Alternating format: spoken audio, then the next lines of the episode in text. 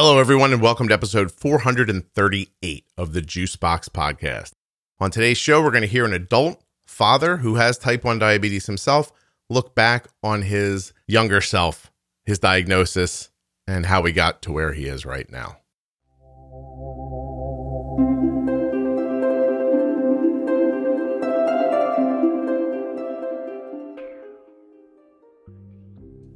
Hey everyone, today we're going to talk to Galen. Galen is an adult who has type 1 diabetes, was diagnosed as a teen, and things didn't go great in the beginning, but they're going better now. And this is a very retrospective look back on that time. Please remember while you're listening that nothing you hear on the Juicebox podcast should be considered advice, medical or otherwise. Please always consult a physician before making any changes to your healthcare plan or becoming bold with insulin.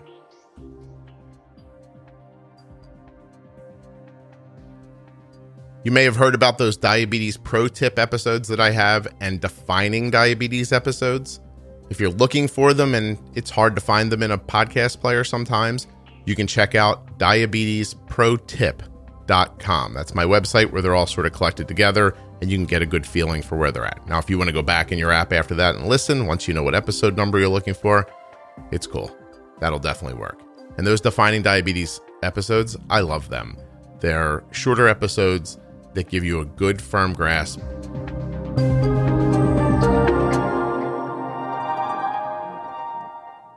Of all the terminology that's used around diabetes, I hear very often from people who are newly diagnosed that it all just sounds like a foreign language to them. So, those defining diabetes episodes are me and Jenny Smith talking through specific ideas, giving some examples, and getting you out of there. So, it doesn't take too long for you to grasp all the new words that exist in your life. Before we start, I just want to let you know that this episode of the Juicebox podcast is sponsored by the Contour Next One blood glucose meter. You can find out more about Arden's meter at contournext.com forward slash juicebox. I'd also like it if you'd check out the T1D Exchange at t1dexchange.org forward slash juicebox. Last but not least, this show is sponsored today by the glucagon that my daughter carries. Gvoke HypoPen. Find out more at gvokeglucagon.com forward slash juicebox. I'm Galen Hensler. I am 32 years old. I've been type 1 diabetic for 15, almost 16 years now. Mm-hmm. So October 27th will be the day that I have had diabetes longer than I have not. Um, I live in Boise, Idaho with uh, my wife and two little kiddos. That's interesting because your name makes it feel like you're from Sweden or something like that. yeah. yeah, yeah. I uh, I was born in Berkeley, so I think that kind of explains the the weird name. is there anything else you'd like to tell me about your hippie parents, or is that enough? I think that covers it. That's low. Are they still uh, with us? Uh, yeah. So my mom is actually a social work professor in Montana. So mm-hmm. she teaches at the University of Montana. Um, and then my dad is retired and living in Oregon. I just figured they were both protesting in the streets somewhere right now. Not, you know, I I think my mom would be, but uh yeah, she's she's busy teaching. Yeah, that's excellent. Uh how did you end up in Iowa? Or Idaho. Idaho. I'm sorry. Yeah, Boise. That, that was no, reductive. No, no, you're fine. I I don't I know they're not both the same place. I just heard an yeah. I and you know. Go ahead. I'm sorry. Idaho. No, no, no. Um, so my wife and I actually moved out here about three years ago for the job. Um, I guess my previous job here. So we were in Missoula, Montana. Um, I'd been there for about 10 years doing undergrad and then graduate school. And then we both graduated. I guess I graduated and looked for a job, and uh, Boise, Idaho was kind of where we ended up. And at what function of getting us our baking potatoes are you involved in? Uh, you know, I am involved in the marketing of the potatoes. Are you seriously? No. Oh, no. damn it. uh, no. I, I, I do work in marketing, but not not on potatoes. Not for potatoes. Potato chips. Yeah. There's got. I mean, it's something. No, I, I listen. what else is going on in Idaho? But school me a little bit. Um, it's beautiful. Yeah. I would say that. It's so I grew up in Salt Lake City before I moved to Montana, mm-hmm. um, and it's close enough to Salt Lake City where I can go and visit friends and family that are still there, Nice. but not so close that it's every weekend. Not so then close to same thing, Come, come in, Exactly. come visit you without saying. a hundred percent. And it's like in the middle of nowhere, so like nobody's just gonna like pass through Boise. Mm. So I have a It- dream, Galen, seriously, of living in the middle of nowhere. I don't know if ma- maybe a lot of people have that feeling of like I want to get away from everything. yeah, Um, but I, I feel like if I didn't have children that I was trying to stay central to as they became adults, you know, uh, or maybe I'll get lucky and they'll just turn out to be, you know, jackasses and I won't want to be near them very much. Like you that, just yeah. that would be the, yeah, that would be beautiful because then I would totally try to mimic Harrison Ford's life. I'm, you know, try to find some property that's a mile and a half from the mailbox, that kind of a thing. Yep. Um, yeah. that's it, it. That's that seems really quiet to me. I worry about wild animals. Do you own a gun? Do you have to shoot things ever that come at your house? No, you know, so we're actually in the city in Boise, so it's not it's not horrible. Um, I will say in Montana, um, my parents lived in Stevensville, which is like 30 minutes outside of Montana or Missoula, on think a few acres of land, kind of in the middle of nowhere. So we did get like wild animals rolling around. Hmm. Um, so I was never worried about it, but there was one day where I came outside and there were uh, a bear and a few cubs up in the tree. Um, and that did give me a, a bit of a a reason to leave Are you kidding me? Montana. I would have put myself in a box and FedExed Yeah. myself out of there immediately. A hundred I percent. would like, I have to go. I didn't realize there was a bear here. Why didn't someone tell me? And that would be the Yeah. end of it. I'm sure it's not like that. I only have one experience with a bear. We were in um, a cabin situation out in California at Yosemite, and we were walking across from I don't know, like a centralized eating area to back to the cabin, and there was just a bear walking through, and Mm-hmm. I recognized that the people who worked there did not seem to care, and the like Yeah. they weren't even aware of it. It was it was you, you know it was like a squirrel was walking through. I felt like you know It's odd. yeah, Yeah. and I'm like packing my children and my wife into a room. I'm like no one moves. we, stay here till the end. We'll make a run for it to the car and get out. Yeah, seriously. Nope.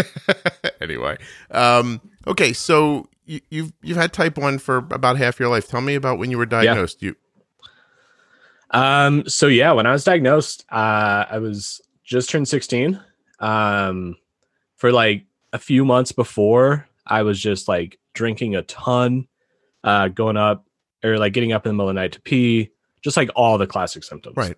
Um, my I have a stepbrother who's 11 days younger than me, so we're super close, and he would always give me a hard time because I couldn't like see the TV. Mhm. So like we'd be watching TV and I couldn't read like the score of the football game. Um so all of the classic symptoms. yeah, Um I was playing football at the time and I do I still credit that to basically saving my life um or at least making sure I didn't uh I, I was diagnosed and my blood sugar was 990. Um and I credit kind of football every day with keeping that below a thousand. is it, it Um, just? Do you think the activity was holding it back as much as it Yep. could? Because you were really you were running towards DKA. I'm assuming they told you you were in DKA. What what was Yeah. the what was the final thing that happened? Couldn't lift your hands, fell over. What what? So uh, I was actually on a road trip with my mom, and we were driving, um, and I couldn't read the road signs as we passed them. Mhm. So we came home, and she started doing some research, and um, I just I remember one day she picked me up from school, and I got in the car, and we drove to uh, basically like urgent care, I think it was, Yeah, and they tested my blood sugar um, on just like one of their meters there, and it was air or high. High. I think it said high. Did you actually And the tell guy her, was- "Mom, I can't read the street signs"? Yeah. Okay. Yep. Yeah. And she was like, like we road tripped a lot when I was growing up. So like we were like really good with like we're getting in the car and we're driving to where we're going, even if it's like 12 hours away and we're not stopping. How many feminism went out- rallies have you been to? Yeah. I'm just kidding. I I don't. Quite a few. Yeah, I was gonna say I don't have any problem with it. I just thinking maybe little Galen's been been in a couple of seas of people holding signs once or twice in his life. You know, it was actually dog shows, which isn't that far off Oh from feminism rallies, but uh yeah, like all over. But for the trips, this last trip, I just remember we'd stop like every hour so Yeah. I could pee. Um so we got home. I think my mom did some research. uh, I got into the car and she later told me that she was like, Your breath smelt like like fruit. Like Mhm. you smelt so sweet. Um, so I remember we went to urgent care. Uh, blood sugar was off the charts there, and they're like, "You need to go to the ER." Um, my mom was actually working at the Children's Hospital in Salt Lake, so we went there, um, and it was like Yeah. a few days before Halloween, and I just remember the one thing I'll never forget is the the nurse came in and was like, you know, eat whatever you want. Um, this is the last time you're going to be able to eat without taking insulin. so, uh, yeah, I was in the hospital for a couple days and got trained, and a lot of people get the the last meal um yeah, from from medical staff. It's uh it's weird. yeah, yeah, yeah. Would you like, Like, uh would you it's like a horrible sugar? last meal too. Hi, anything at all you want from the hospital cafeteria. is your Exactly. Last free Yeah. meal of your lifetime. yep. Did you want the jello? It's not good. How do they screw the jello up, by the way? That's fascinating. but anyway, It probably sits there for a couple weeks. Yeah, no, it's it's bad. um what's the what's it like being 16 and suddenly having everything about your life change? Um, it was hard. I, so I definitely went through a period of I'm not diabetic. Um, so for like six months when I was like regular seeing my endocrinologist, um, I was like really good. And then probably around 17 and a half, like senior year of high school, I just kind of denied it.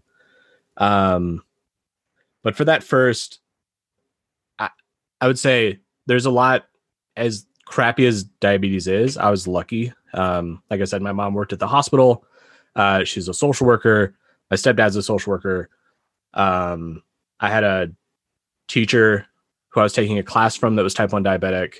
Um, like my endocrinologist was my best friend's uncle. So Mhm. like these weird connections, it just it made my life easier. So a fair amount of support around you, but yet Yeah. at some point you just deny having diabetes. I wonder what that looks like. What does it look like to just say, ah, this is not happening to me? D- Do you stop taking care of it? Or Yeah. It's like stop testing, stop giving insulin. Um, at the time, I was on multiple daily injections, and it was a, uh, I would say I would like take Lantus maybe, but not bolusing for food. Blood sugars are running, you know, probably in the high 200s, low 300s.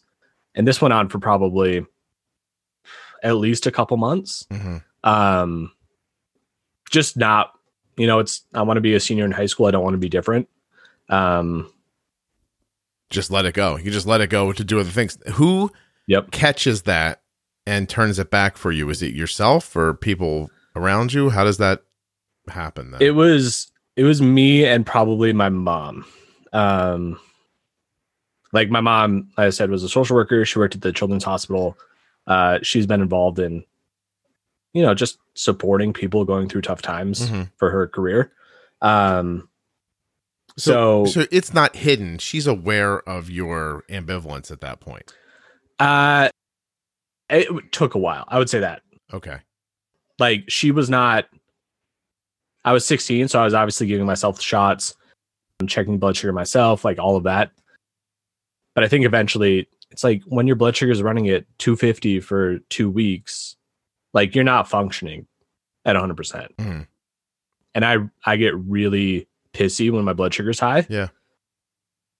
so i think she caught on you know after a while and then when it didn't get better she she stepped in It's very interesting. I mean, I know you have children who are younger, but I was just speaking about this with a friend of mine the other day, actually, Adam Nadelman, who's been on the show before. Mm. Um, and I said, it's this, you know, I was talking about my son. He's like, he's a good kid. And so I don't want to be up his ass all the time, Y- Yeah. you know, and at the same time, you're trying to stay involved, you know, so that you kind of know what's going on, but you don't feel like you're being pushy. And he doesn't feel like he needs it. But at the same time, I'm sure there's a ton about him that I don't know. And, Yeah. you know, like, so you're just trying to stay, you are interested. I mean, for me, I'm interested, right? Like, and, and I want to be involved. I don't Yep. want him to feel like I'm pushing him or that he doesn't have a little room to figure things out on his own. And that's great in a normal scenario, but not if your blood sugar is 250 all the time. Like, you know, Yeah. like, then you need somebody to go, hey, Galen, I was wondering, could you stop being an idiot and you know, Yeah. start listening? Yep. But but you're not being an idiot, really. You're trying to give yourself space to do the other things that didn't feel. I guess it didn't feel possible to do diabetes and live at the same time.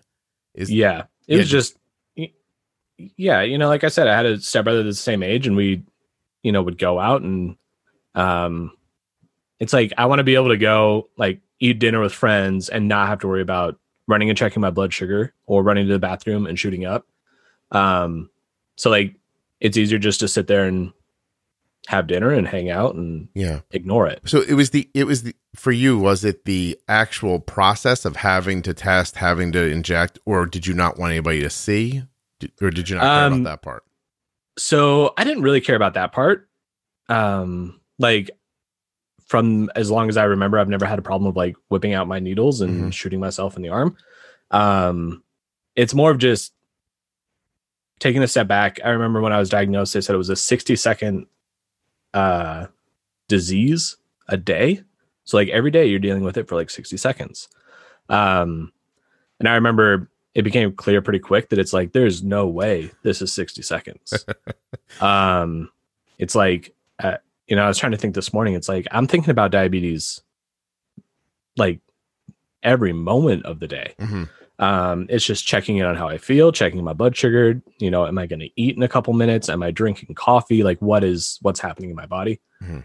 and that yeah, i think i just got burnt out really quick of I don't want to have to think about what my blood sugar is doing. I don't want to have to think about giving insulin. Um, I don't want to have to count carbs. I don't want to have to worry about if I exercise, if my blood sugar is going low. Like I just want to, I just want to get back to normal life. Was there any feeling that you you know you got lied to when they said it was a sixty second disease? Was there like when that was told to you, you were like, oh, that's not bad. Like I'll just do this thing and then I'll be okay. And then you realize that's not the case. Do you feel like there was a bait and switch, or do you remember? Um, I don't, I don't really feel like there is a bait and switch. I just feel like it's, you know, um, I think it's something that just doctors would tell people to make it less intimidating early on. Yeah, I always think they don't want you to drive off a bridge on the way home, so they're like, "Oh, it Exactly. won't be bad. They'll probably Yeah. cure it soon. Even you'll be fine. Yeah, within Yeah. five years, you'll be cured. Don't worry about it. Just a look. Look, inject it into the banana. See how easy that was. That's what you'll. I do. remember I had an orange. Did you get an orange? I It's or remember the other injecting into an orange, and but yeah, it's like they they they make it seem like it's not a huge huge deal. Checking your blood sugar takes five seconds. Mhm. You know, giving insulin takes thirty seconds to drop the insulin and shoot yourself in the arm. Yeah. but it's there's there's so much more to it than that that I think course. people even without diabetes don't get. Um, you know, so doctors that are trying to explain this to people just don't really understand unless you've been through it. So did you, for the lack of a better term, did you pull it together before college, or did this persist into college? No, I was lucky. I kind of got uh, my poop in a group before I went off to college. Um, and I kind of bounced around between graduating high school, uh, doing a semester in college in Logan, Utah, and then went back to Salt Lake, worked full time for a bit. And then um, when my parents went to Montana, I followed them up there and started school up there. You know what I'm doing right now while you're talking, right? I'm writing down "poop in a group" as a possible title for the episode. If it- Great. if at the end of this story you come out victorious, this one's going to be called "Getting Your Poop in a Group," and okay. it's your fault. Just so you know, I'll, I'll I'll own it. I've that's never fine. heard anyone say that before. and I was my brain went poop in a group. Oh my god, he means sh- together. This is Yeah. fantastic. Uh, Yeah. And then I grabbed for my pen. Uh, so, so you, thank you so much. You guys are all your worst enemies, just so you know when you're recording It's the so podcast. true. Yeah, yeah. Um, but but that's fantastic. Uh, Is that a colloquialism that's local to you? Uh, no, it's me trying not to swear so my daughter doesn't hear me and repeat it. She's gonna curse. Don't worry about it. You can't. Oh, 100%. Yeah. I uh Arden just asked me about coronavirus the other day and she goes, When the F are we getting out of this house? I was like, Has it gotten to that point yet? She's like, I really need to get out of here. And I was like, All right, well, I said, Yeah. sweetie, I'm not sure what's about to happen. I said, but we'll know. I, I think it's uh, mid July or not quite mid July right now. And um, Yeah. there's as much of me that thinks that this is about to get worse, you know, so Yeah. Yep. like, oh, geez, why don't we wait a little while longer? Find another corner of the house to stare at. You're going to love it. Mm-hmm. Uh, how are you have, how old are your kids? Uh, I have a three year old and a one year old. Wow. Oh, Yeah. that's kind of better at least. I mean, maybe not for you and your wife as much as them, but you know, at least they're not like, oh, we never get out of here. Yeah. And we, we're lucky we live right behind a school. And obviously the school's out. So we can go over there and walk around and play in the field and nice. uh, get out of the house. But yeah, it's definitely, it's been, it's been a long lockdown. Yeah, no kidding. And you can't walk through a potato field because it's all lumpy. So Yeah. you got to go I find mean, somewhere else, really. Yeah. You don't want to Yeah. make mashed And potatoes. it's Idaho. So it's leaving the state really to find a field that's not growing potatoes. I, I don't imagine that it's not just border to border, just potatoes everywhere. I don't know. Does, does Bruce Willis live there, or is he Iowa? know. Damn it! Am I? Am I, I? I'll figure that out while you answer your next question. all right. So you're in college. You've got your stuff Yep. together. It's going pretty well. But I, I'm looking at your note here a little bit. Do you develop an eating disorder in college, or how does what happened? Yeah, so that was that was um I would say right when I moved to Montana.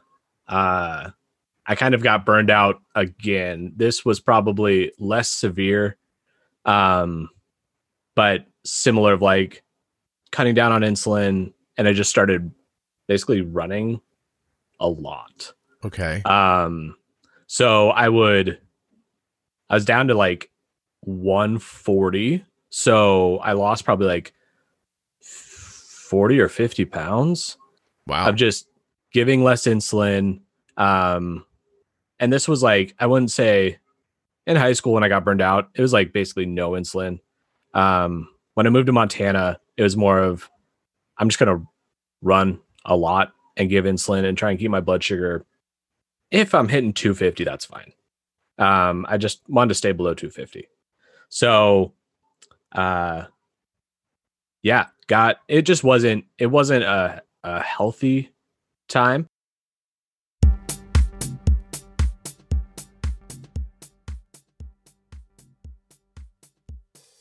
Gvoke HypoPen has no visible needle and is the first pre-mixed auto-injector of glucagon for very low blood sugar in adults and kids with diabetes, ages 2 and above. Not only is Gvoke HypoPen simple to administer, but it's simple to learn more about. All you have to do is go to gvokeglucagon.com forward slash juicebox. Gvoke shouldn't be used in patients with insulinoma or pheochromocytoma. Visit gvokeglucagon.com slash risk.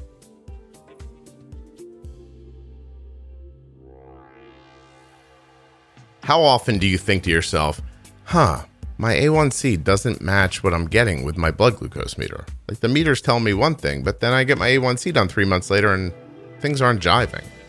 Or maybe you have a continuous glucose monitor and it says one thing and the meter says another thing, and that just leaves you confused. I remember this happening with my daughter, and it was not fun. Just these two different numbers, and they left you feeling unsettled. But since Arden has moved to the Contour Next One blood glucose meter, I don't live through that any longer. And Arden's A1Cs very closely match our expectations. My point is is that technology gets better, and you should keep up, especially when it comes to your blood glucose meter because you make so many important decisions based on that number.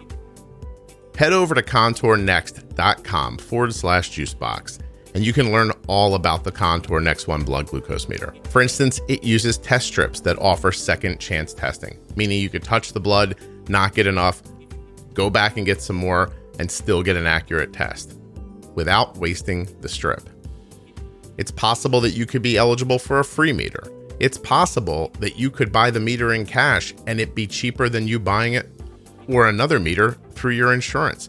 There's so much to find out, and all the information you need is at contournext.com forward slash juicebox. There's links in the show notes for Contour, for Gvoke, and for the T1D Exchange, because I'm going to ask you to head over there as well. T1DExchange.org forward slash juicebox. If you're a caregiver or a type 1 who lives in the United States, you can add very simple data to what the T1D exchange is doing. They ask you these super simple questions about life with diabetes.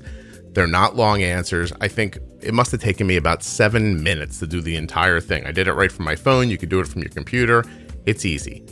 And this information helps the T1D exchange to move things forward for people living with type 1. I give you all the examples all the time, but they're there. Read about them at t1dexchange.org forward slash juicebox. You could very easily make life for other type 1s and yourself much better and support the podcast. All right, let's get back to the show.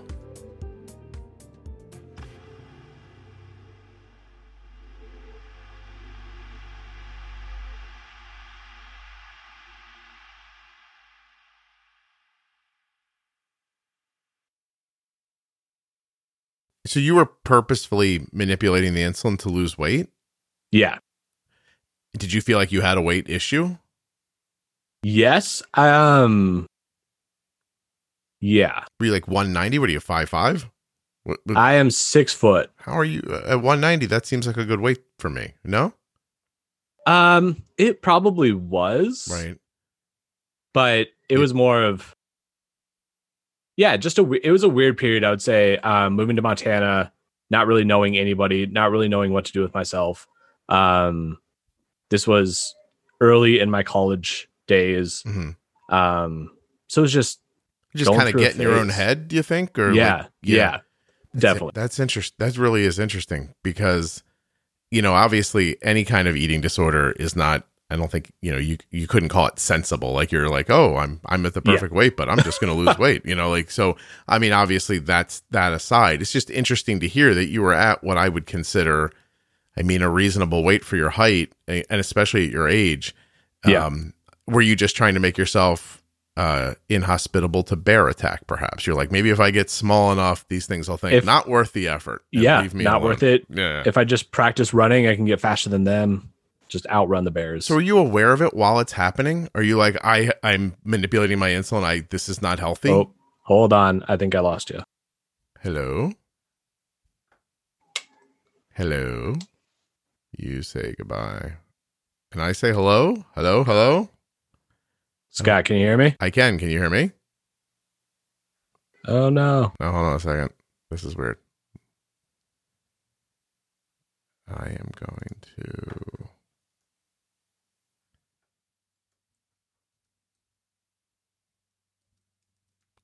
Can you hear me? What? All right. Can you hear me now? I can hear you the whole time. Can you hear me? I can hear you now. Well, what'd you do? Uh, I think my speaker or my AirPods died. Oh, jeez. bummer. I mean, when you can't count on two hundred and forty dollars small pieces of plastic, what do you have? Seriously. really? I can't believe you didn't charge your AirPods for this. I, you know, I did, It hurts but my I had feelings. a work meeting before. It hurts my feelings, just so you know. I'm so sorry. no, get yourself situated, and we'll go back. Okay. Um, I think I have some other speakers. Yep. Let's see. This uh, whole work from home thing is Yeah, my dining room looks like what I imagine Kelly's office looks like, and it's not pleasant. you know we uh my wife is in graduate school right now so we turned our walk-in closet in our apartment into our office and uh it is just hot mess Honey, get in the closet. This is where Yeah, it's going to happen. seriously. Just so you no know, every day just come out of the closet it'll be an awakening for you every day. At the end of the work, you'll be like, "I'm free again." By the way, Bruce Willis just recently sold his 5.5 million dollar Idaho ranch. It is beautiful. jeez I knew he lived in Idaho. See, because I Yeah, think no, I think Dummy lives there still, and that's not. Again, I'm not being mean. I believe that's how she wants her name pronounced. Um, any of you who lived through the 80s and 90s will hear that joke, and no one else will understand that there was a time where Demi Moore ran around telling people her name was Demi. So um, I'm I'm the only one that apparently is going to remember that. But for you old people out there, enjoy your giggle while Galen gets his head set together. Um, well, and I figure out if Demi Moore lives in Idaho because I'm telling you she does. Oh, she does. Are you rich, Galen? Because Idaho I am- houses seem very expensive. I wish. oh my gosh. All As a matter of fact, but yeah, yeah, I can. By the way, as a matter of fact, during the beginning of COVID, Bruce went to live with Demi and her family, and I think she's. Wait, what is this? Oh, and he got split from his current family to stay with Demi. It's the scary accident behind Demi Moore and Bruce Willis's COVID nineteen quarantine. I'm not going to read that, but apparently Bruce Willis got stu- got got quarantined with his ex wife instead of his actual wife. There's photos of them here in matching pajamas, and oh, that's comfortable. Honey, I'll be home as soon as Corona's over. I'm just hanging out with Demi. This, seriously, big I wish this is the first time I found myself wishing I could take a phone call to like to see if somebody goes. I remember when she wanted to be called dummy; it was hilarious. So- oh my gosh! Anyway, you're good. I'm good. All right, so uh, that was a nice interlude. Um, I'm leaving all that in, by the way. Okay. While you couldn't That's hear me, fine. I was singing. It was terrific. Uh, Um, uh, so when you're consciously doing that, and so you Yeah. have you have the sort of you know intellectual, uh, emotional you know ability to say, "I'm doing something that's not healthy for me to get this result."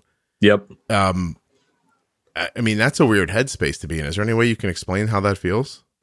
Um, I think it's thinking long term versus thinking short term. So, uh, you know, having your blood sugar run at 250 isn't going to kill you tomorrow.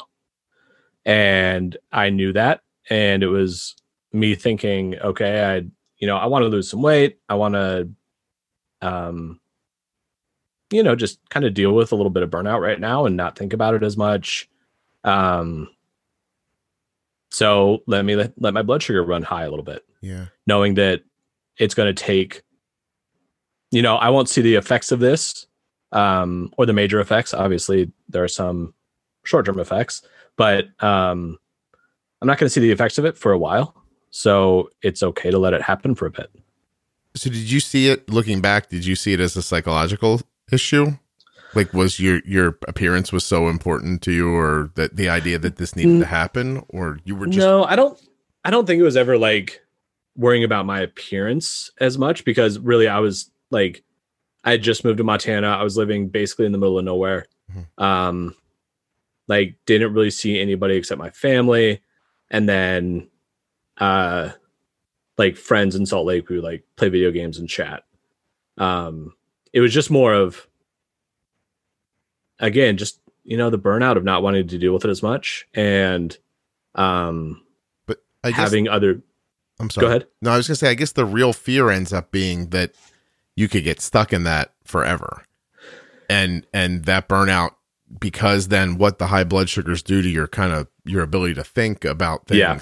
you could just get s- stuck there. Like, you know, Yep. um like any bad sci-fi movie where somebody takes you to a place where you you know just have to realize you're there to get away from it and Yeah. and instead you just give over to you know the good you know the quote unquote good parts of what you're seeing and Yep. you're like oh I'm, i keep my weight down it's fine I- you know and you can keep saying these are long long term like i can stop it whenever i want but Yeah. I'm- guess Yeah. the real problem is that a lot of people can't stop it because they're being pushed more um, through the psychological impact of being concerned about how they feel or they have some actual you know issue totally where where they feel like they don't look the way they want to quote unquote but you know even if that's not true and if they're the only Yeah. ones seeing it um which Yep. i guess makes it true for them um it's interesting. I didn't know we i didn't really feel like we'd be talking about this. So i'm Yeah. still wrapping my head around it a little bit. But um I, it's I, i'm thinking now this is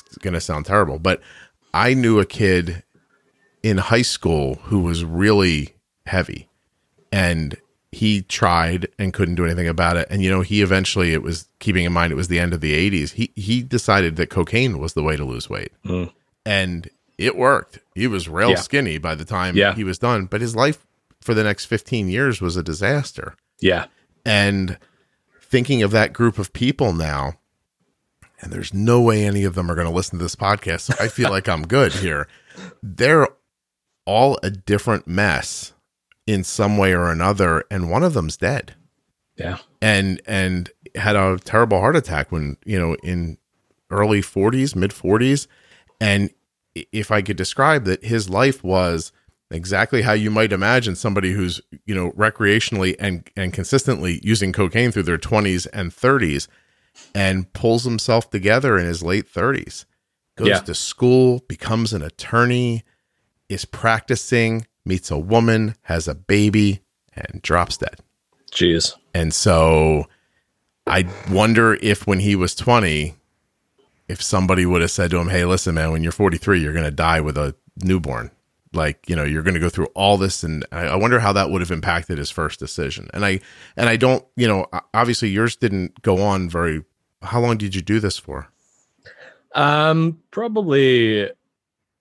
I would say I got insulin and eating un- under control within six months. Okay. Yeah, so you're not going to have, I mean, likely have any long term complications Yeah. from it. But but what if you would have got stuck in it? And Yeah. and many people do, right? So Yep. okay, um, so you you get that you put that poop back you know to a group, and group. Yep. your poop gets scattered a lot. It does. Yeah, Yeah. hey, you just got to run around and like just push it all back together again Yep. and, and and and head off again. That's that's. Uh, let's find out where else you get scattered. Let's keep moving forward. Uh, when do you meet that lovely girl who you jammed into a closet? um, so she was actually a student of my mom's um, at the university. So she was a social work major. My mom's teaching social work at the time. And we ran into each other a lot, just like around basically my mom's office slash the social work department. Mhm. Um, and we were, you know, chat and friendly. Um, and that went on for like two years.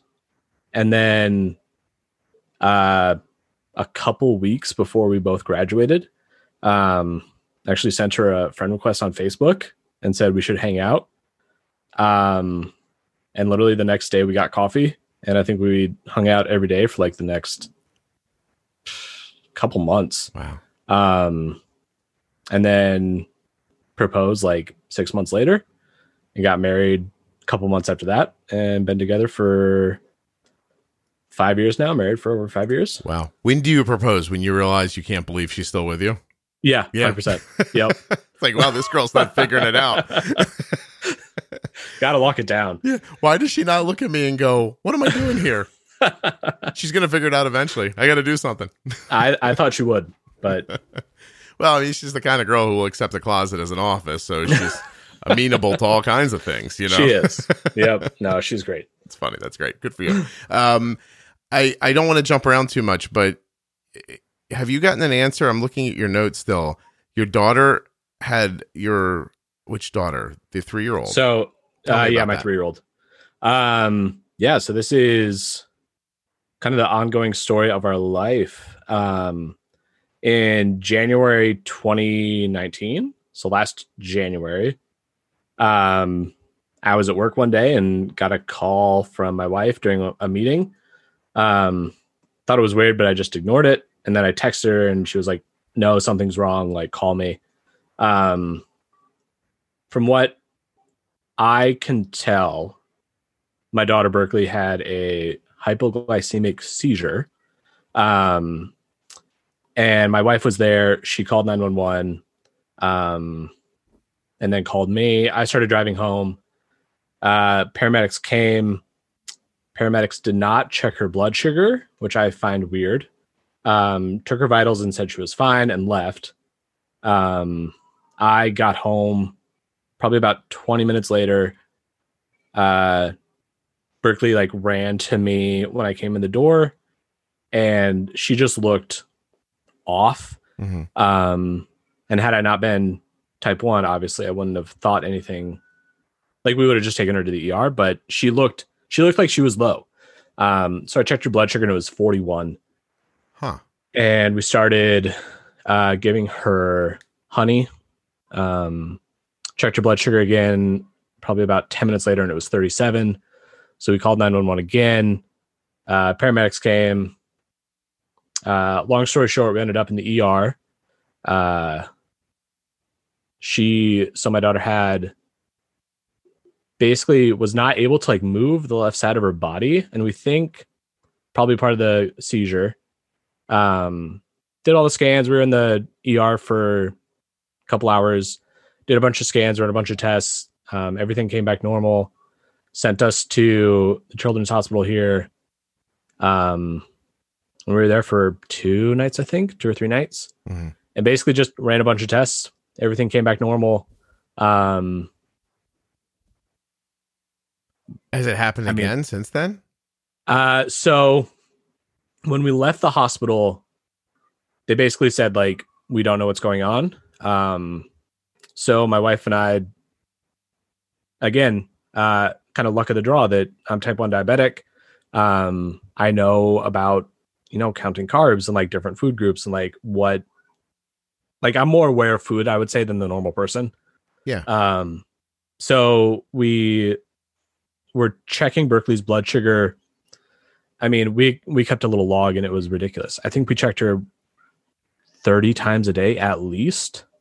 Um, I was waking up every two hours in the night to check her blood sugar. Um, Were just you, because we didn't we didn't know what was going on. were you in a panic? She was just going to die. Is Yeah, that where 100%. that pressure comes from. Hundred Okay. percent. Um, and you know, again, it's like when my wife calls me and says Berkeley's having a seizure. This had obviously never happened before. Yeah. So it came out of the blue, hit like a ton of bricks. Um, and we did everything we could to like make sure that didn't happen again. Um, pretty quickly we realized that uh, it seemed like dairy made her blood sugar go down. Um, so we would, if she had yogurt or milk, um, her blood sugar would start to dip, and we'd have to correct. Um, so we basically have been avoiding dairy, milk. Um, Is that working? it is Have you gotten any kind of an answer about why that may no, be? nope. And we've had so she's had genetic tests done. Um, every like literally every test has come back normal. Hmm. So she's been checked for uh like pre-markers for diabetes. Um, just everything seems to be normal that we've tested for. Wow. Yeah. That's incredibly odd. I hope you find an answer to that and share it with me, by the way. Yeah. Excuse me. No, me. Yeah. That's fascinating. And I know a bit about like seeing stuff like that and just being perplexed by it. Yeah. I I I've mentioned on the show I think before, but my body doesn't appear to hold on to ferritin. So Mm. like you give me a CBC and my blood tests are all my values are perfect. I look fine. Like, you know, except my ferritin is 13. Interesting. and hold on a second. I'm sorry. Um, and then I go get an infusion and it goes back up again. And these symptoms that I have, which are really weird, like I think it's called paresthesia, but I get like a little electrical feeling on the right side of my skull. Like it, it, it- and it that's not painful or anything like that. It just get like it feels like somebody like touches a, a nine volt battery to my tongue, but on the side Huh. of my head for a split second. When I feel that, I start thinking, okay, my ferritin must be starting to go down. Then my muscle tone goes away. Like I've changed nothing else about my life, but however, and please don't get me wrong, I'm not lifting weights or anything like that, but but my normal muscle tone begins to lessen. It gets a little jelly-ish. Huh. Um, and then I start having weird reactions to things. Um, and so what I would say to that is like you you know in a, you might just say I'm overreacting. Like if you you think of someone who's overreacting, but there's a fogginess that comes around it and mm-hmm. I just sort of something happens and as I'm responding to it, it's usually like a, a more tense thing, right? Or I don't know, you'll say something to me and where I would not normally be flippant or dismissive, like I just sort of am. And then Yeah. if it if it goes into a conversation, the words coming out of my mouth don't match how I feel or what I'm thinking. It's Mm. it's and I'm not it's not disassociated or anything like that. Yeah. You understand what I mean? But it's just Yep. it's I have a hard time not saying I guess the worst that, of all the options of what to say. Sure. Right? Get the ferritin, it all just goes away. Interesting. And so my son's home from school, gets his um, you know, his well visit, and you know the girls have hypothyroidism and you know with diabetes and everything. So I, I just say to the doctor, uh, um, "Can I get a baseline on Cole when you do his blood tests?" He's like, "Yeah, sure, absolutely." So you know everything's fine. His thyroid level. I mean, you should see the kid. Like seriously, looks like an underwear model. He can run forever. You know what I mean? Like there's there's nothing about his life that would make you think something's wrong with him Yeah. physically. And uh, Adam called and we talked about it. Hold on one second. I cannot get my throat clear. it's probably Corona, just stuck right there in the back. Sorry. Um, you know, if I end up with Corona, people are going to be like, he shouldn't have joked about that. Seriously. Uh, my joking is not going to stop me from getting sick or getting sick. Uh, but, but so I hear back Cole's blood tests are amazing. He's like, they're better than amazing. He's like, his CBC is absolutely, it's just, it's like everybody wants this CBC. His cholesterol, his thyroid levels are fine. Everything's good. His A1C was five, you know, blah, blah, blah, blah, blah. Um, his ferritin's 20. Hmm. It's incredibly low. And I'm like, oh my God, we, there's some genetic thing, but he doesn't have Yeah. any symptoms of it. So I I don't know. Like it's just a strange thing when something like that happens to you that that then doctors go, "Well, I mean, I wouldn't worry about it if it's not causing a problem."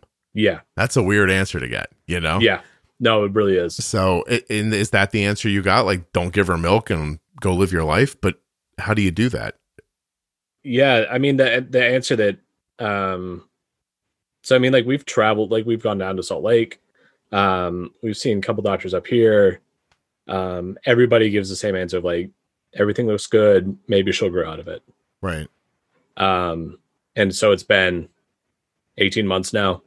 Um and still, you know, she the other day had a not low, but you know, in the 60s, uh and acting symptomatic. Um, so like still happening, not outgrowing it.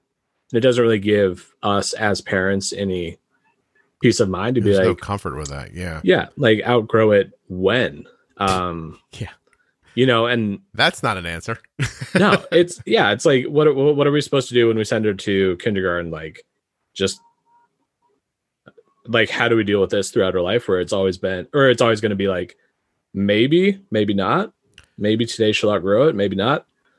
Um, I wonder if her doctor couldn't prescribe a Dexcom Pro study for her.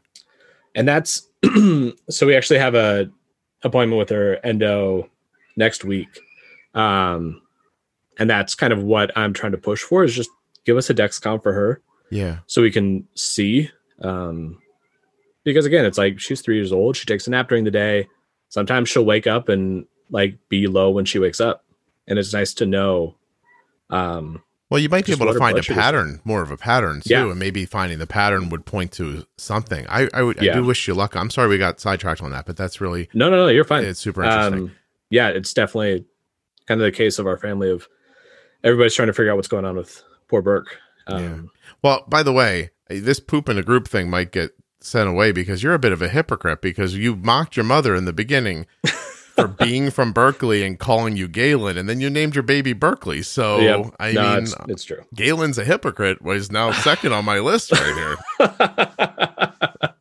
that's fine we actually her name's actually berkeley rose um and there's a berkeley rose garden so That's you know lovely. it's yeah No, it's very nice. I'm just kidding. It's a wonderful. No, no, no. It's a lovely name. It really is. it, it Uh, is but it's definitely for berkeley the city that you know was born in and family grew up in so How is the one year old Saskatchewan? Is she okay? Things are good. uh one year old is actually lincoln um and Nebraska? Yeah, it, it not Nebraska. It just honestly, I don't know. Um, we just like the name Lincoln, so we ended up going with Lincoln. I'm not. I'm not. I'm not breaking your balls over it. I think it's fine. Do, you- do, you- do you like call, link? Is that a? Is that a? Yeah. That's Yep. nice. I like that. Yeah, Um, plus, you're not matching anything with your last name, so it doesn't No. really matter. Hey, listen, this is the point in the podcast where I tell you I don't care, and it means nothing to me. But because of the podcast history, I'm remiss. You've mentioned Utah a number of times. Any chance you're Mormon? uh, no, Okay. I was raised LDS, but I am not. I would say I am far removed from the church. Ah, gotcha. But you were there at one point. I was there at one point up until I was 18. All right, I'm counting you on the tally, just so you know. At some point, one day, I'm getting an answer. I really am. because this podcast is listened to everywhere, really everywhere. Um, and I mean, I gotta be up to ten by now, right? Like I'm getting close. Like I there's Yeah. I don't know. Something's going on. That's weird. I need a study of diabetes in Utah. That's what I need. Seriously. Yeah. Oh my gosh. So, you know, with all this that's sort of happened to you and and, you know, currently with your daughter and and previously with yourself, you mentioned that, you know, when we were talking, you know, through email, you mentioned that you really feel like attitude has a, a lot to do with diabetes and I was wondering how that manifested for you and and how you put it into practice. Yeah. So, um, you know, when I was going through, when I first moved to Montana, I was kind of going through the struggle there. Um, once I started getting into school, I got a job, uh, was kind of forced to start taking care of myself again to basically feel normal. So when your blood sugars are around 250, you're just not feeling great. Mhm. Um, and just kind of realizing that I feel so much better when my blood sugar is controlled. Um, and being able to to know that there's a benefit in taking care of yourself. Um and i think i mentioned this in the email but uh, i graduated with my undergrad and then moved into law school. Um i got engaged my first semester of law school got married uh my second semester of law school and then we had berkeley my last year of law school. So law school is kind of a whirlwind and i think that's where i kind of um, really buckled down on on knowing that th- you have to put limits on everything. Um, and what i mean by that is law school takes a lot of time and a lot of effort. Mhm. um, but i was also newly engaged newly married uh, had a new kid. So i got in a very good habit of really looking at law school like a job. And um you know from 9 to 5 I was I was working at law school. And then I would come home and hang out with my wife um and you know do that basically every day. And you can't do those things when your blood sugar's high and you can't You- focus and all the other problems that it comes that comes with it. exactly. Yep. You really have to you have to change the my mom's favorite saying is like change the channel. So you have to like change the channel of your mind of like um like diabetes sucks. Like there's no if ands or buts about that. Mhm. but there's no like denying it doesn't do anything to help you. Right. and i think that's kind of what i really came to. Um it's like i cannot take insulin and i can feel horrible. Or i can just it i can just suck it up and be like this is the hand i was dealt. Um it sucks.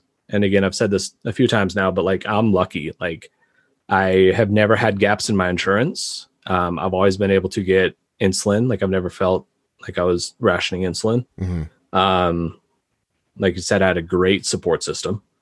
Um my wife has been amazingly supportive. Um like as as horrible as diabetes is i'm a lucky one. And just kind of realizing that um it's it's the hand you're dealt and you just got to do what you like the best you can So there's nothing to point to then. You can't say that you had an epiphany or you employed a certain thing. I think that's important for people to know. Like you recognized it and then you just consciously said, I have to change this. yeah Right. It's Yeah. not, it, there's no, there, there's not a book to read or, uh, you know, a, a seminar to go to or something like that. You just, you, you have to be an adult and look and say, you know, the alternative is not good. There is going to be long term consequences if I keep going like this. And short term, I'm cheating myself out of the things I'm trying to do. totally Right. So, but and i think i think there's a there's a power that comes from recognizing it yourself versus you know like reading a book and changing your behavior because of a book Mhm. um i think that's fleeting i think it's you know you can watch a inspirational talk and you know want to change your life but until you like internalize it until it's like coming from you yeah. it doesn't stick. Um, and obviously, you know, I've gone through ups and downs where I've taken better care of myself and not so great care of myself. Um, but at the end of the day, it's like these little periods of of burnout. Um, they don't last long because I know, you know, like especially now having kids, it's like I have to take care of my better care of myself. Um, and then just knowing like you feel so much better when you're in control. And the time it takes to be in control is worth worth taking that time. So i'm not sitting there worrying about you know what my blood sugar is doing. Well i think that you by talking about it like this i think that's as helpful as anything because you're you're a person that did it. Like it's easy to like it's easy to say you know, oh, I read a book. This guy had all these ideas, or there's quotes or inspiration. That's bold. That's not somebody that did it. That's somebody who's yeah. saying it. Like you did it, and yeah. and just because you can't exactly quantify how you did it doesn't mean that that's that's not inspirational. Sure. You know I mean? Just the idea that it can be done, I think, is is really more important than anything else. And I I have to tell you that while I don't have type one, obviously, um, the idea of burnout seems reductive to me like it seems like an oversimplification of something. And I don't know what it is, but I keep hoping that through these conversations, we're going to find out. Yeah. Be, you know what I mean? Because, I mean, I don't have, again, I don't have to take insulin, right? I don't have that pressure, that stress in my life, but my life has not been particularly terrific sure. along the way, you know, at, at every step. And there's something about that persistence that I know I have that persistence. Like I don't give up. Yeah. And and I don't know why that is. And I mean like emotionally, physically. If things don't look good, I am internally hopeful person. Yeah. Um and and I don't know why, but if that's not your case, if you're more pessimistic, and it's funny, I'm incredibly pessimistic about most things, but not the big things. Sure. It, it's it's strange. Like on on on a low level, like you know, I see something happen. I'm like, oh, this is gonna go to hell. You, you know, like like I don't see any way this. I don't see any way this is gonna work out. But but I think overall it can work out. Yeah. And so the moment might be bad, but I don't think that the journey is a failure. Sure. Um, and I don't know how to tell you that either. Like I don't know yeah. why I have felt like that most of my life, other than to say that you know knowing you're adopted early on is it's a little rough to hear like somebody had you and went eh whatever. Yeah, totally. you, like that's that's hard. But then you meet a family who cares about you and you're like oh okay yeah. well that's good. And then that family gets divorced and you're like oh well that's bad. Yeah. you, you know like and, and and it's just you know and then and then i didn't really have like stick to itiveness in, in school. So i had no prospects like yeah. coming out of high school. But and i took a job that was terrible I worked in a sheet metal shop for like six years. And every day I was there, I was being paid nothing. I was killing myself physically. And the, it did not seem to be a pathway to anything except showing back up the next day and doing it again. And and it was horrible because I felt like a, I felt like a like I wanted to write a book. I felt like I had all these ideas of things I wanted to do. I'd sit around mm-hmm. with guys. They were all lovely. I want to say seriously, that a lot of my life lessons came from those men that I worked with. They yeah. all had something about them because you don't have a father. There's no way to know how to be. if that totally. makes sense. So what yep. I would do is I would look at the people around me and I would pick out what I thought were their just their best traits and I'd pay attention to them. There was one yep. gentleman who was just incredibly honest and there was a guy there who worked really hard. And there was a guy there who had a, an incredible sense of humor like i did. And he wasn't afraid for people to see it. Mm. and you know and like they all had these different kind of bits about them. So being there was an incredible part of my life like to see all of that. And i would just sort of like i used to joke that like being adopted is great because you it's not even a joke like because you get to decide who you are. No one really tells sure. you who you are you know? Yeah. And so you get to look and you go you know this guy over here he's an earnest son of a bitch. I like yeah. how earnest he is. Yep. Maybe that's a good thing. I- instead of watching your parents and just soaking up whatever it is they put out into the world, yeah. you, you know? Yeah. Um, but, but, and so maybe that built into it.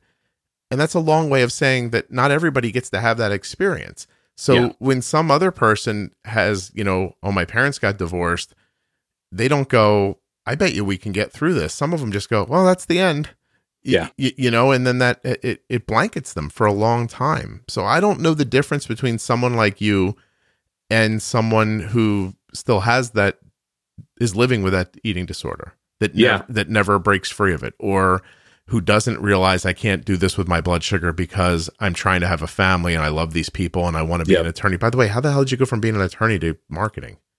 Uh, I got like halfway through law school and realized I didn't want to be a lawyer. um, but at that point, you can't drop out of law school when you're halfway through. So I just stuck it out and uh, actually got an MBA while I was finishing law school and yeah, moved into marketing. There you go. So you, Yeah. So you just never you never took the bar. Is that how that works? Nope, never took the bar. But Graduated had- law school, just yeah You're just like whatever. yeah, pretty much. it's a good fallback option. Like in five years, if I'm like, oh yeah, I, I want to be a lawyer now, Yeah, I, I'm one step closer, I guess. but I hear that. Yeah. Yeah, no, no, I understand. I just told that. I just told a story on the podcast recently of I had a counselor in school who was like, "I think you'd be a great attorney," and I was like, "Oh, then I'd be an attorney." yeah yeah exactly i was like eh, i like my wife and i like my kids i, I want to hang out with them so Yeah, I just couldn't imagine doing it every day. Like I love the talking and the rationalizing and the arguing, but the writing wouldn't be for me. Like I that would throw me off, I think. yeah and you know i want to actually touch on something that you were just saying getting back to being able to like pick and choose you were saying when um Yeah. people around you. And i think one thing that um like helped me through law school is i'm just i'm very logical. I'm very black and white. Um i don't swing high or swing low usually. Um and so knowing that about myself and being able to look at um, having type 1 and dealing with this for 15 years there's just been so many points in my life where i'm able to see like it sucks to have type 1 like i've said. Everybody knows that. Yeah. but um i think when you get past that hump of like this sucks um and you can start looking when possible at points in your life where it's like okay it sucks to have type 1 but when i was diagnosed i was in the children's hospital and there were kids you know one two years old that were having to get their fingers poked and i know this now having to do it to my daughter but it's like they don't understand what's going on they're just getting poked by their parents Mhm. but it's like I was old enough to at least know what was going on. Yeah. So even though it sucked, it wasn't as bad as it could have been. Your context was available at least. Yeah. Yeah. And going throughout my life and seeing that, um it's it's giving me an outlook of oh man, like I'm so lucky that I was raised in a house where I was able to have a support system, where I had insurance, you know, where I had the financial ability to like pay for these things. Um, even now, it's like I'm lucky enough to have a have a great job, um, to be able to get supplies and everything to keep me healthy. Um, it changes your outlook. So it's like as as shitty as diabetes is, um, when you're able to take a step back and kind of change your channel and adjust your view, um, it it for me at least, it's made me a lot more compassionate. It's given me a lot of um, just ability to see that like people aren't as lucky as I am, and what can we be doing to basically help those people that you know can't afford insulin or aren't able to get their insulin or you know can't afford their supplies. Did did other people's situations that were worse off than yours give you the feeling like you can't waste the opportunity that you have to do better with the tools you have? Did you So have that not- thought? not just with diabetes. I would say almost not necessarily with diabetes. Um, it's just kind of, you know, hippie parents, social work mother. Yeah. Um, it's that uh, it's been instilled in me for a long time. Uh, Galen, there are starving kids somewhere. Eat your beans. That pr- like pretty Yeah, much. right. I mean, it's basically like you're given this opportunity. You were like, I wrote my law school like application essay. I'm basically like, I'm an upper middle class white male. Like I'm starting like a step away from the finish line. Mhm. And it would be a disservice to me and everybody else if I didn't try and do Yeah. as much as I can. Right. Don't so half-ass your way through the everything. Exactly. Be like, I did Uh, it. Yeah. yeah and diabetes i would say gives all of that an extra layer of like you know people starting off like there's there are still things that people deal with um so like how can we just like what can i be doing to help people along No, I hear you. Well, that's that's a good message, man. It really is. Um, wow, that was a lot. I didn't expect all that. Good for you. Nice, well done. Thanks for having a great microphone too. Actually, Uh, your microphone's so great that are at times when you're quiet, I feel like I can hear a one year old and a three year old trying to kill each other. Is that Yeah, you probably could. Yeah, Yeah. I feel like the one year old was yelling, "Your blood sugar's low. Get away from me! Don't pass out on me. I see how this goes." yeah. My gosh, Uh, That's uh, why I'm in the closet. Are you in the closet office right now? Yep. Yep. Well, things have fallen apart, haven't they? Seriously, I don't know when we're going back to work. I, I'm starting to think like it's not going to happen this year. Just You know, I'm feeling the same way. yeah, I don't Yeah. know if I, I I don't know if this will come out months from now, and, and I'll think I'll listen and think, wow, I was right, or I was I hope I was wrong. But Yeah. um, I just saw some things recently that made me feel like there's no way this is gonna go away uh, right now. There's just people have gone back out, and there's just I don't know. Like if if being distant and covering your face is is truly important, then what I saw uh, is troubling. So Yeah. so we'll we'll see what happens. Uh, Yeah. But I don't know. It's just it it seems it seems to me like I'm not as hopeful as I was uh maybe four weeks ago. Four weeks ago I was like, this is turning. I can see it turning. And Yeah. now I'm like, oh well, Maybe not. uh, I guess we all Yeah. had to get back to five below. Very important. Get cozy. Yeah, we needed a Yeah. squishy ball, and now everybody's gonna get sick again. Um, anyway, just you know, I, anyway, fingers crossed, and hopefully I'll go back and listen to this and be like, ah, I was really wrong, and our lives Yeah. are all normal. Couple again. weeks. No. Yeah, yeah. So we'll we'll see. I'm again not hopeful. Uh, thank you very much for doing this. Um, isn't it funny? I just did exactly what I said I was going to do. In the short term, I'm not hopeful. In the long term, I'm very hopeful. I'm like, this is a disaster, but it'll be okay eventually. Eventually. Fingers crossed. Would you hang out for a second? I just want to say goodbye to you like a real person. Of course. Thanks. Thanks for doing this. Yeah. Thank you for having me.